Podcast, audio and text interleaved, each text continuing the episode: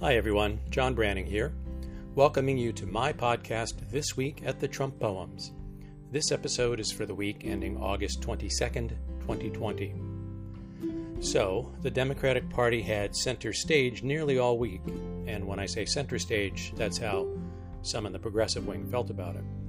Staging their virtual convention to pretty much universal acclaim, unless your last name was Trump or Pence. Trump tried hard to reclaim the spotlight, but with mixed results, and some of the focus on him and those in his orbit was entirely unwelcome. So, I've got four Trump poems to share with you about all of this and a few other topics. So, let's get started, shall we?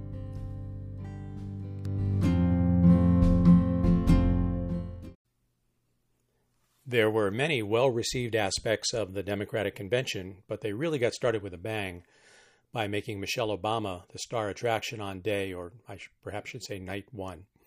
She took no prisoners in her speech, and the subject of her ire didn't take well to what she had to say. This poem is called Give 'em Michelle. Michelle Obama got to speak to start the Democrats' big week. They let that woman run her mouth to drive my chances further south. She spoke of chaos and division, called for my urgent excision. Empathy, she says, I lack. A thorough and precise attack. Viciousness and cruelty, two principles that rule me. Leadership and consolation, both now lacking in our nation. Economy is in a shambles. With your lives, she says, Trump gambles. I'm unfit to meet this moment. She says, vote for my opponent. I, of course, responded quickly, took a tone you might call prickly, swiftly jumped into attacking, called her husband's effort lacking. Once again, a woman speaks, and I fall back on old techniques. I condescend and ridicule and badmouth and belittle. You will never hear me tell Michelle, I hope you're fine. I wish you well. Against her, I'll put up a fight because she's black and smart and right. Trump continued to cast doubt on the legitimacy of the 2020 election if the result turns out to be anything but a victory for him. He made more wild accusations about mail in voting and misdirected ballots, and this is all summed up in a short verse entitled Wince and Repeat. Ballots sent to dogs and cats, seeking votes for Democrats. The only way that I can lose is if the voters are confused.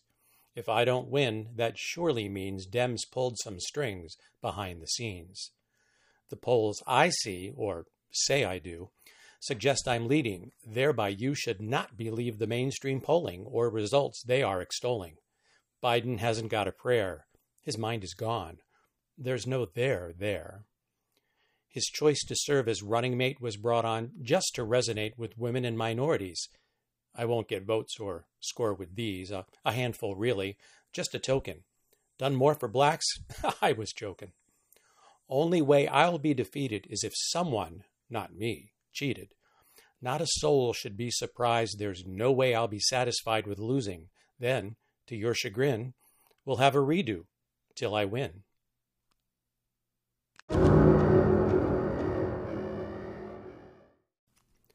Several candidates who have embraced, or at least are willing to stand right next to, the QAnon conspiracy theories ran in several races across the nation, and in particular in Georgia, the QAnon affiliated candidate won a surprising victory against others in the Republican field and seemed certain to win a seat in the general election. Trump was asked about QAnon at one of his daily stand up routines and, while claiming to know nothing about the movement, nonetheless was certain they were very fine people because they are alleged to like him. The rhyme about this blossoming love affair is called Q Do You Think You Are? And if you see this one online, you uh, Star Trek The Next Generation fans will uh, like the picture that illustrates it. I don't know much of QAnon. I've tweeted to a few upon receiving word they'd won their races. They like me. I'm in their good graces. They've gained in popularity. These people don't like what they see. They love our country. This I've heard. Who cares what they believe is absurd?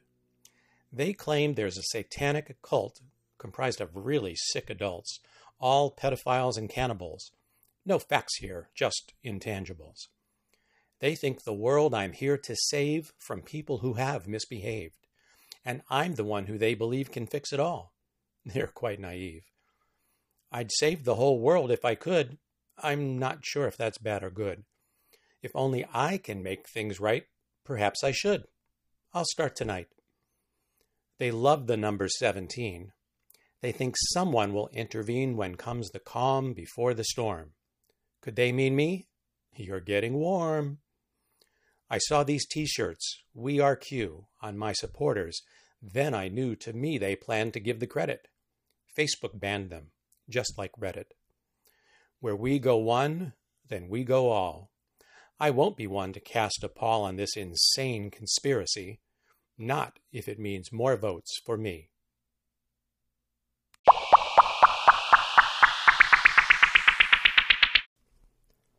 Last but not least, the architect of Trump's rise to the White House, Steve Bannon, was arrested for allegedly bilking members of MAGA Nation out of a million dollars worth of contributions ostensibly made to an organization called We Build the Wall, formed to privately construct a section of the border wall with Mexico.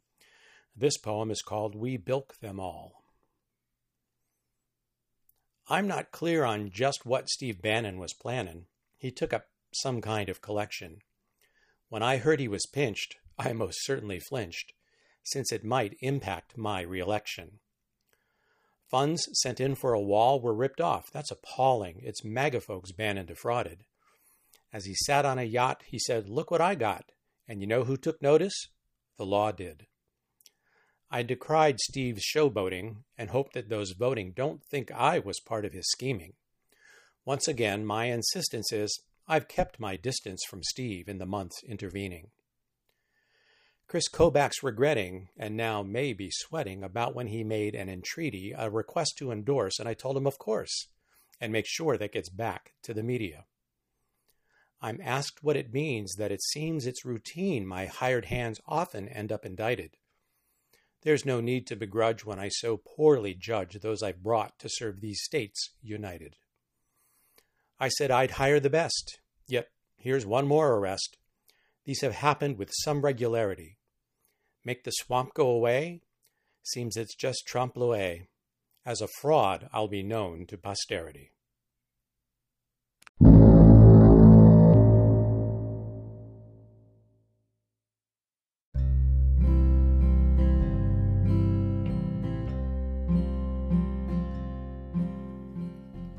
That wraps up this week's edition of the podcast. Coming up, the GOP convention with Trump promising, or is that threatening, to make an appearance every goddamn evening. Has he ever heard of the cliche, too much of a good thing? of course, that doesn't apply in this case. So I'm sure there will be lots to comment upon, and I plan to do just that. Perhaps you'll join me again next time for the newest posting of the week's Trump Poems in, and this is such a catchy title for the podcast, This Week at the Trump Poems. Thanks for tuning in. Hope you are doing well and staying safe. Take care.